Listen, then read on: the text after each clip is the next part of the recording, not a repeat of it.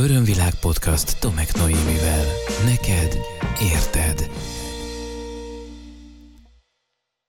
Tomek Noémi vagyok, és ez az Örömvilág podcast nyolcadik adása. Szeretettel köszöntelek, köszönöm, hogy velem tartasz. Ha szeretnéd meghallgatni, vagy visszahallgatni a korábbi adásokat, akkor mindegyiket megtalálod a www.örömvilág.hu-n, valamint megtalálhatod a csatornámat a Spotify-on, valamint az iTunes Apple Podcast alkalmazásában is.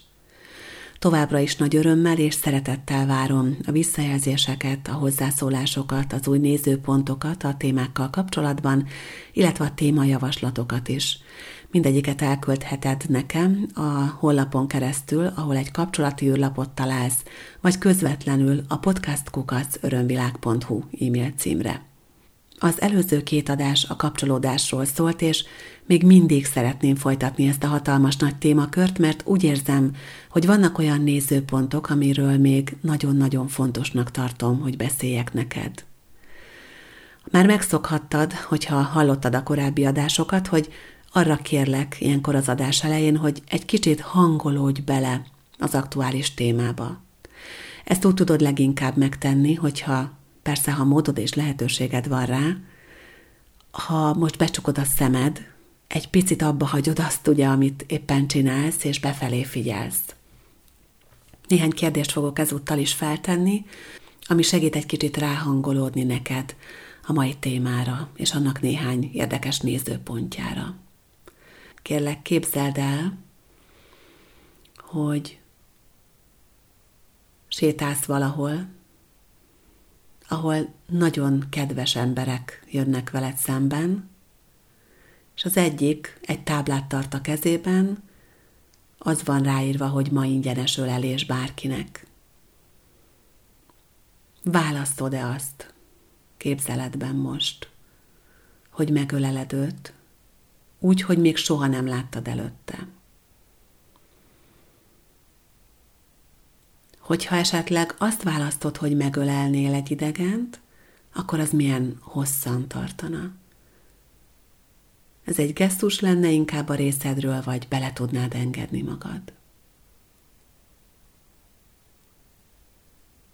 Általában hogyan állsz a fizikai kontaktushoz?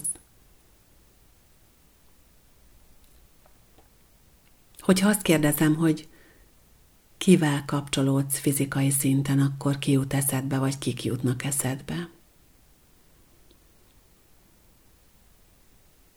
Mi az a belső kör, ahol ez neked megengedett, és mi az, ahol már nem.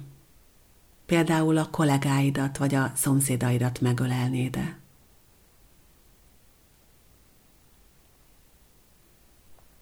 Ha visszaemlékszel a gyerekkorodra, akkor mennyit ültél édesapád ölében, vagy a nagypapádéban?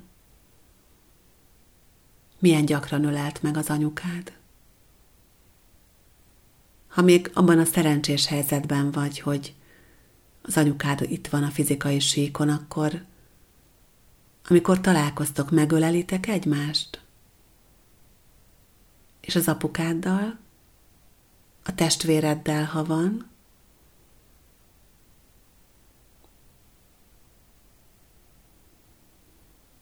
Mennyire tudod magad beleengedni egy fizikai kapcsolódásba.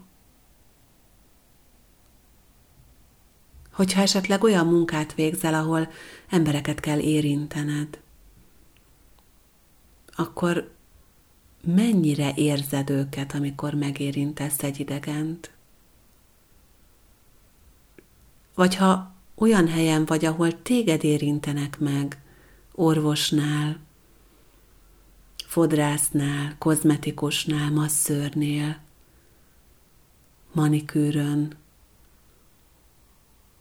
akkor mennyire engeded bele magad abba a fizikai kapcsolódásba? Egyáltalán el tudod képzelni, hogy például masszázsra menjél? Hogy egy idegen ember a, a ruhátlan testedet érintse? Ki az, akinek igazán, igazán jól esik neked a fizikai közelsége?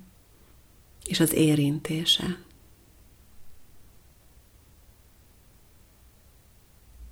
És ki az, akinek ha az érintésére gondolsz, akkor, akkor szinte összerendzensz, vagy lezársz.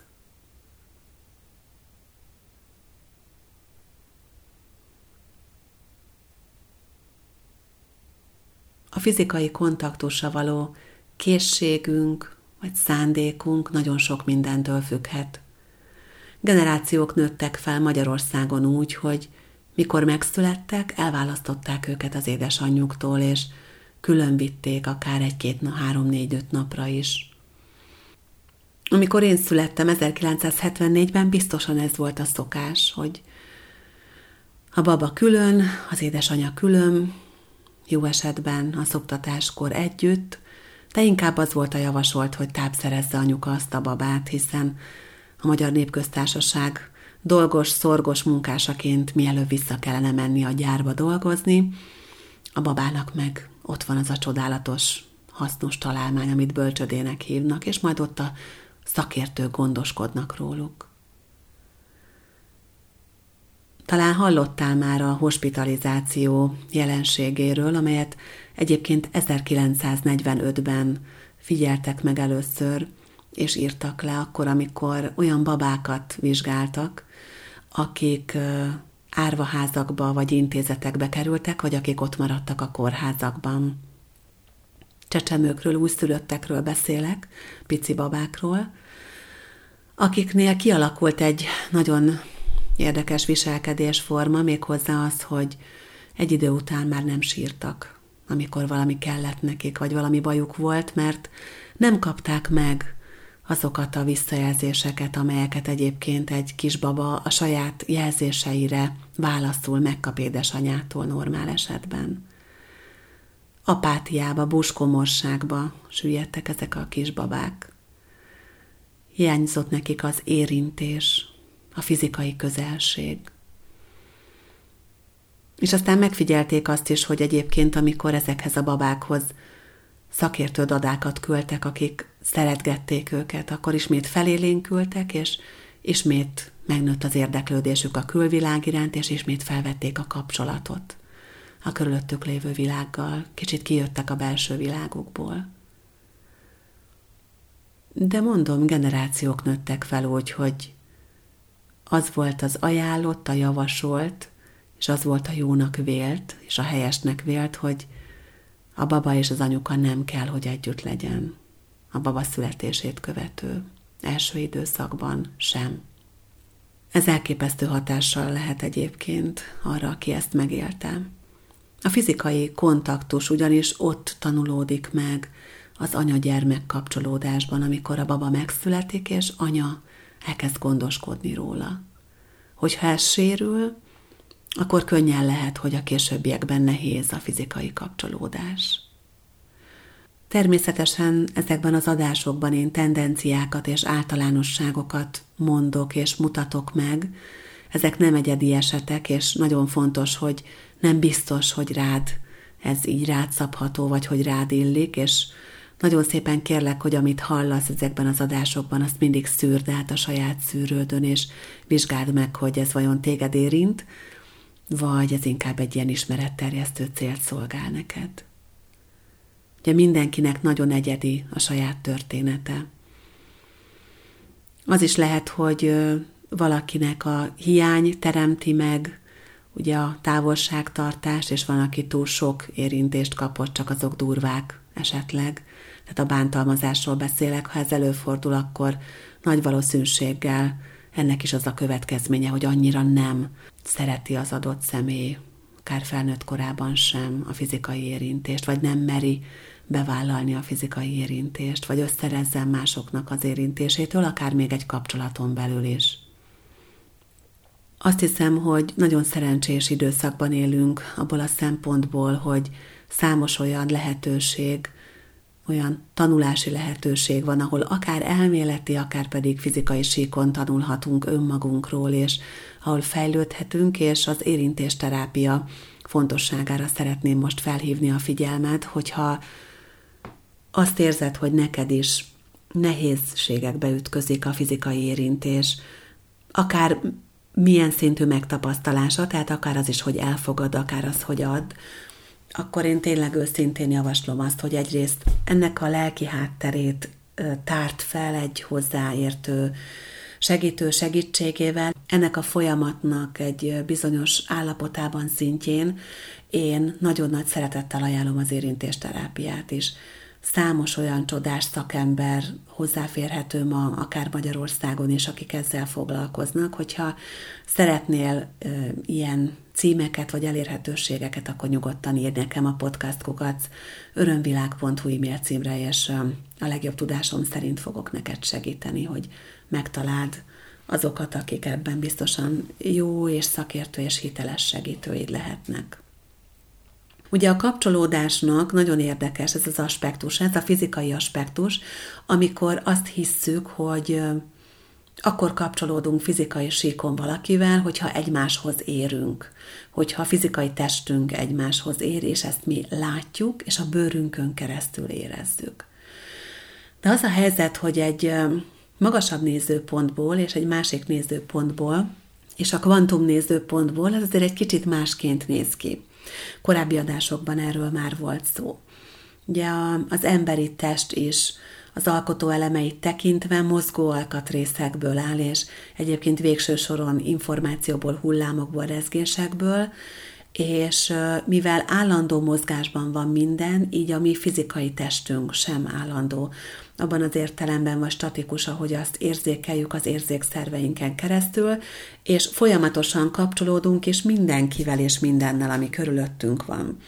Ilyetén módon, ha azt hisszük, hogy azért, mert nem fogtuk meg egymás kezét, vagy azért, mert nem értünk tudatosan egymáshoz, azért nem is kapcsolódunk fizikai síkon, csak egy, csak egy, egy része az igazságnak, de nem, a, de nem egy magasabb igazság. Aztán a fizikai mellett vannak más típusú kapcsolódások is, és ismét arra kérlek, hogy egy icipicit gyere, tarts velem, és érezd bele abba a kapcsolódási formába, amiről még szeretnék beszélni. És ahhoz, hogy ráhangolódj, megint arra szeretnélek kérni, hogy kérlek csukd be a szemed, figyelj befelé, válaszold meg magadban azokat a kérdéseket, amelyeket most felteszek neked. Most az érzelmi kapcsolódásról szeretnék veled beszélni. Ahogy ezt kimondtam, milyen érzés jelent meg benned? Hol érezted ezt az érzést? Ha megfigyeled most magad, miközben erről beszélek hozzád, mennyire feszült meg a tested? Vagy változtattál-e például pozíciót? Zártad-e a testhelyzetedet?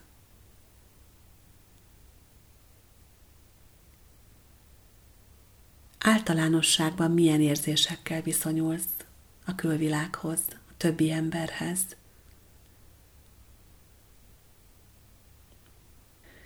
Milyen érzés volt az, amikor utoljára valakinek feltártad a saját érzéseidet?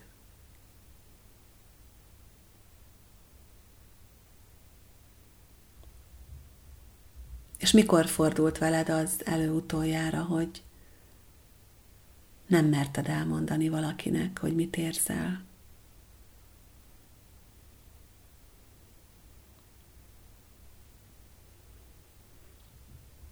Hogyha egy társaságban vagy, akkor kimutatod az érzéseidet, vagy viselkedsz? Ki tudod mutatni az örömödet? Vagy a szimpátiádat valaki iránt? Mi van, hogyha aki szimpatikus, az egy ellenkező nemű ember?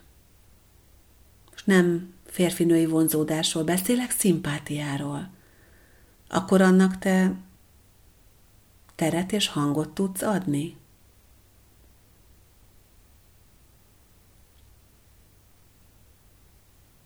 Amikor valaki kinyilvánítja irántad az érzéseit, akkor te hogy vagy?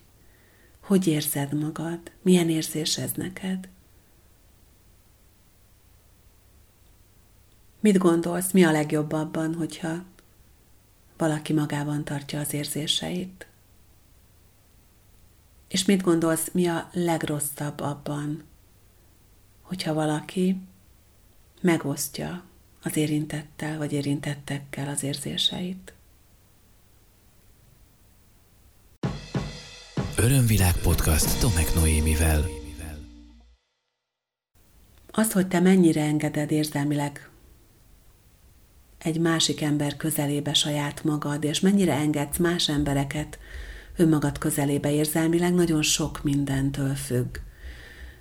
Megint mondhatnám ugye a magzati kort, vagy a, a csecsemőkort, vagy a kisgyermekkort, vagy a kettő és hét éves kor közötti időszakot, hogy nagyon-nagyon sok olyan impulzus érhet valakit, ami miatt azt érzi, hogy nem biztonságos az érzelmek kimutatása,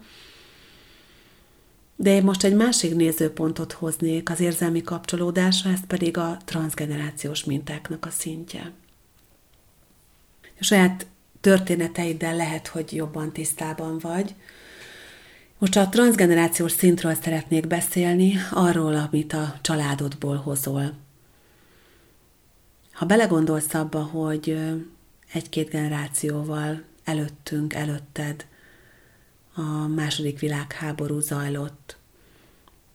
Picit előtte a dédszülői szinten nagyjából az első világháború zajlott. Vagy belegondolsz azokba a történelmi társadalmi eseményekbe, amik Magyarországon zajlottak az elmúlt, mondjuk nézzük azt, hogy 60-70 évben, akkor azért eléggé indokolt, hogy az emberek kicsit érzelmileg zárkózottabbak legyenek. Az én nagyszüleim például 1917-ben és 20-ban születtek, és a második világháború idején nagyon fiatalok voltak. Úgy, hogy a nagypapámat nem vitték el a frontra, úgy is nagyon megviselte őket a második világháború, rengeteg borzalma. Mindaz, amit tapasztaltak maguk körül. Most gondold el azt, hogy aki el is ment mondjuk a frontra, vagy aki otthon várta haza a szerelmét, a párját, a kedvesét, a gyermekei apját, vagy a saját édesapját, vagy a testvérét, az hogy érezhette magát. Milyen elképesztő érzelmi bizonytalanságban éltek az emberek. Érzelmi bizonytalanság volt a háborús időszak, az is, ami háború után történt, hiszen azok a férfiak, akik hazaérkeztek a háborúból, nem éppen voltak lelki egyensúlyban. Érzelmi bizonytalanságot jelenthetett az az időszak is a magyar történelemben, amikor nem lehetett tudni, hogy ki a barátod és ki az ellenséged. Amikor a besúgó rendszer működött. Amikor embereket arra kényszerített a hatalom, hogy egymást elárulják elképesztő érzelmi bizonytalanságot tapasztaltak meg az előttünk lévő generációk, és óhatatlanul is azt adták tovább programszinten nekünk, hogy ne nagyon mutassuk ki az érzéseinket, mert az lehet, hogy nem biztonságos, hogy ne nyíljunk meg, hogy ne tárolkozzunk ki, hanem védjük magunkat. Belegondoltál már valaha ebbe? Vagy abba, hogy amikor azt mondod, hogy mert a nagymamám olyan rideg volt, vagy mert az anyukám nem igazán tudott megölelni, akkor belegondoltál, hogy vajon honnan gyökerezhet mindez?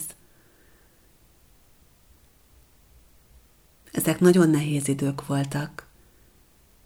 Sok tapasztalást gyűjthettek azok a lelkek, akik azt választották, hogy akkor élik az életüket, amikor mindez zajlott, de nehéz volt. Nehéz volt, és embertróbáló volt, és nem éppen az érzelmi megnyílásnak kedvezett. Ráadásul talán a két dolog nem is áll olyan messze egymástól egyébként, ok és okozatként, de manapság, amikor az emberek az individualizmusnak, az önállóságnak, vagy a szabadságnak az eszméjét értelmezik úgy, ahogy, az is eltávolíthat egymástól. Ma már nem élnek együtt a generációk úgy, mint korábban. Ma már nem úgy nőnek fel a gyerekek, hogy amikor anya mosogat, vagy főz, és, vagy éppen tésztát dagaszt, és nem tud felvenni, akkor van ott valaki, aki ezt megteszi, mert ott van egy nagymama, egy unokatestvér, egy kisebb vagy egy nagyobb testvére anyának vagy apának. A nagy családban mindig ott van valaki, ugye? Ez volt régen az általános, de ma nem ez van.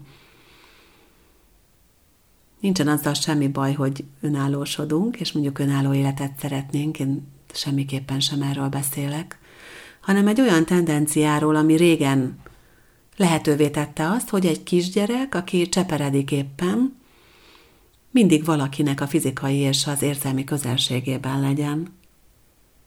Ma pedig nem ez van. Hogyha anyának dolga van, és a gyerek kicsi, akkor lehet, hogy egy babysitter vigyáz rá, lehet, hogy a tévészitter vigyáz rá, vagy az internet vigyáz rá, valahogy meg kell oldani.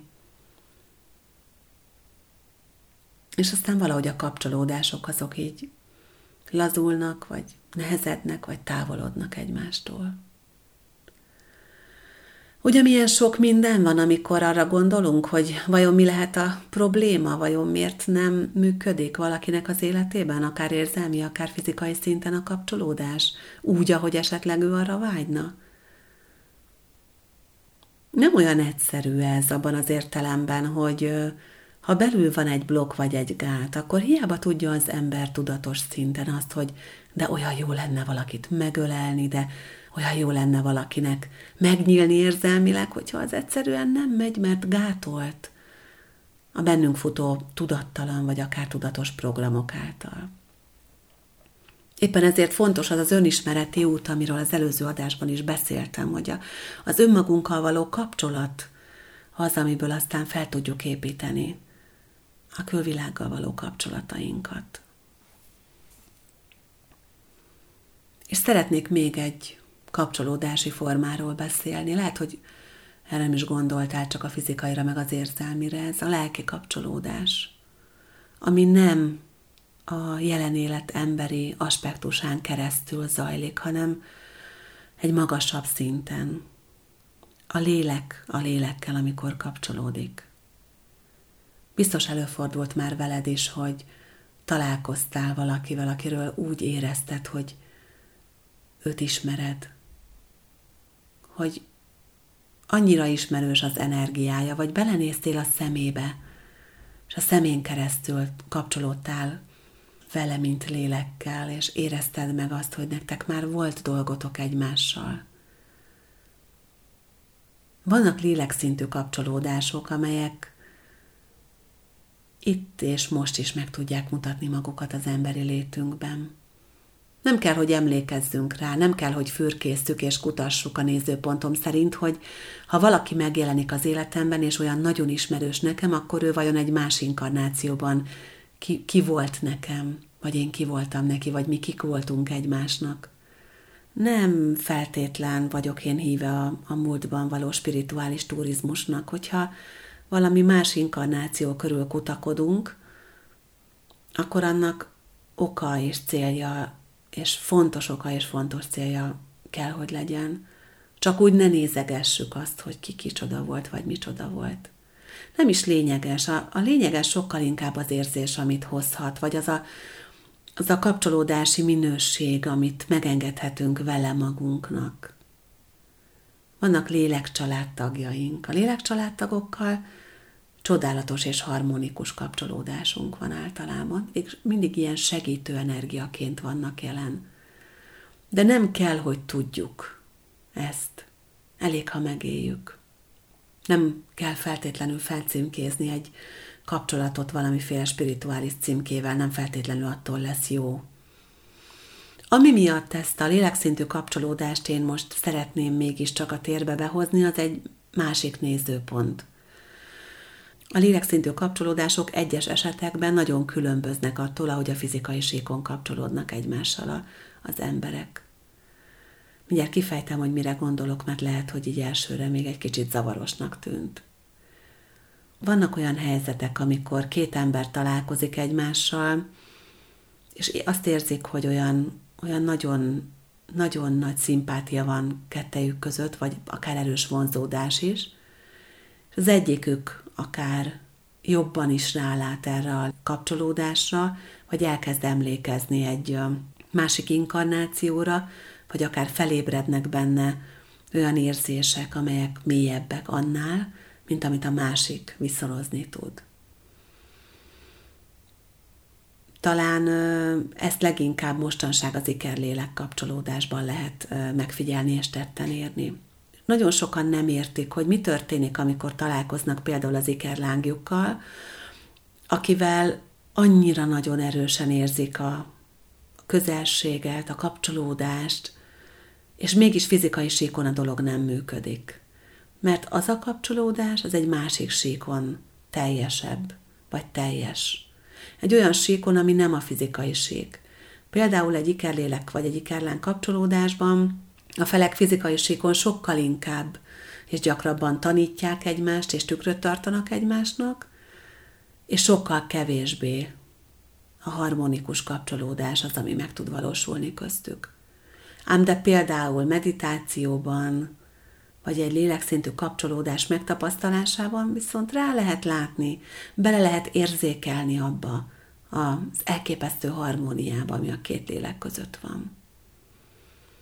Szóval a kapcsolódások három szintjére vagy síkjára szerettem volna most még rávilágítani ebben a podcastban, és arra invitálni téged, hogy egy picit ebből a nézőpontból is vizsgáld meg a saját kapcsolódásaidat, kapcsolataidat. Azt, hogy mennyire tudsz, mennyire mersz, mennyire szeretnél érzelmileg megnyílni, érzelmileg kitárulkozni, érzelmileg odaadódni egy kapcsolatnak, hogy mennyire tudod a fizikai testedet ebbe a folyamatba belevonni, és hogy a lélekszintű kapcsolódással vajon mennyire vagy barátságban lélekszinten, és mennyire akarod mindenáron azt lehozni fizikai síkra.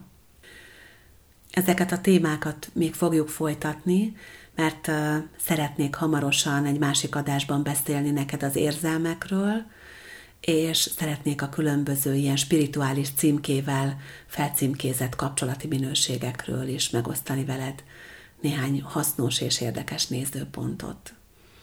A mai adásba viszont ennyi fért. Én nagyon szépen köszönöm, hogy velem tartottál. Köszönöm szépen, hogy megengedted magadnak a befelé figyelést, az önmagadra figyelést, az önmagadra hangolódást.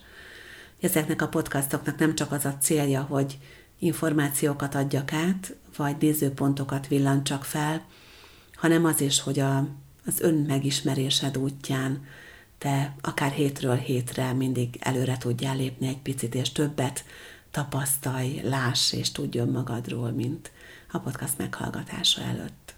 Én nagyon szépen köszönöm értő figyelmedet és a jelenlétedet. Ha úgy érzed, hogy van megosztandó gondolatod, akkor kérlek mindenképpen ragadj billentyűzetet, és írd nekem a podcast kukat örömvilág.hu e-mail címre, vagy kommentelj ide a poszt alá, akár a hollapon, akár pedig a Facebookon keresztül. És hogyha azt érzed, hogy másnak is hasznos lehet mindaz, ami itt elhangzott, akkor kérlek oszd meg különböző virtuális felületeiden ezt az adást, vagy akár a többit is. Remélem találkozunk legközelebb is. Ez volt az Örömvilág podcast Tomek Noémivel.